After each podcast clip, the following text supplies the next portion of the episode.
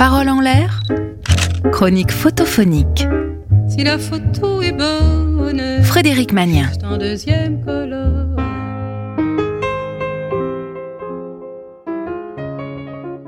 Bonjour et bienvenue sur Sun pour notre rendez-vous photophonique hebdomadaire. Aujourd'hui, nous regardons, ou plutôt nous épions, une photo de Nathalie Barbaras. Alors fermons à demi les yeux et écoutons. C'est une sorte de jeu de plateau. Une grande case très blanche, rectangulaire, comme la lumière au sol d'une fenêtre, qui prend un bon tiers de l'image. Le reste du plateau se partage en parallélépipèdes de différentes nuances de gris. Certaines cases trapézoïdales sont séparées par de fines lignes blanches comme si elles avaient été précisément tracées à la craie. Un plateau de jeu donc plutôt indéchiffrable. Sur ce plateau sont disposées douze figurines très noires, des sortes d'ombres. Ce sont les personnages que l'on peut retrouver par exemple dans les modèles réduits de gare d'un train électrique miniature, des voyageurs sans bagages. La partie doit être commencée depuis un moment et en l'absence de connaissance des règles du jeu, on ne sait pas s'il y avait par exemple des pièces blanches qui auraient toutes disparu, qui auraient perdu la partie, ou s'il n'y a dès le départ que des pièces noires. Leur disposition sur le plateau n'est pas claire. Les directions qu'elles semblent prendre ne donnent aucune indication. J'ai envie d'appeler ce jeu le jeu des ombres, ou jeu des silhouettes. Le but du jeu serait alors que ces ombres retrouvent leur humanité, retrouvent leur double de chair en quelque sorte.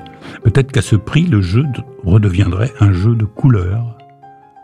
C'est peut-être même le but de la partie, retrouver les couleurs.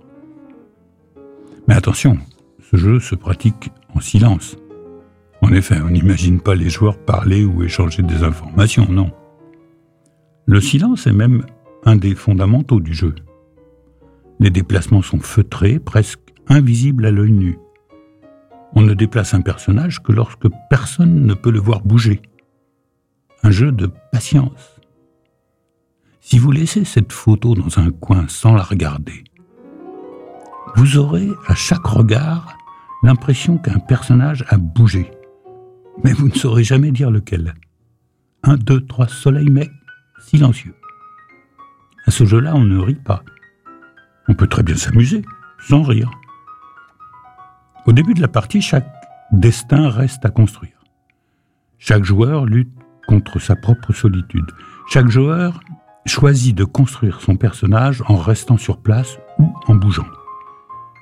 Il y a ceux qui sont faits pour attendre et ceux qui ont la bougeotte, mais au départ, en dehors de quelques indices, ils ne sont personne.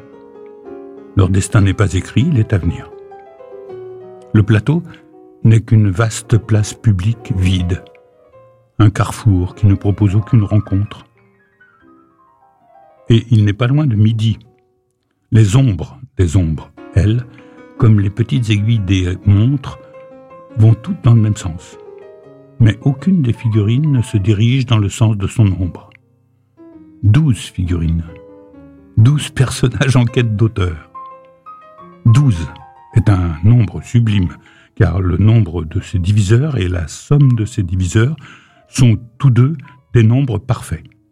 Nous appellerons donc ce jeu le jeu des ombres parfaites.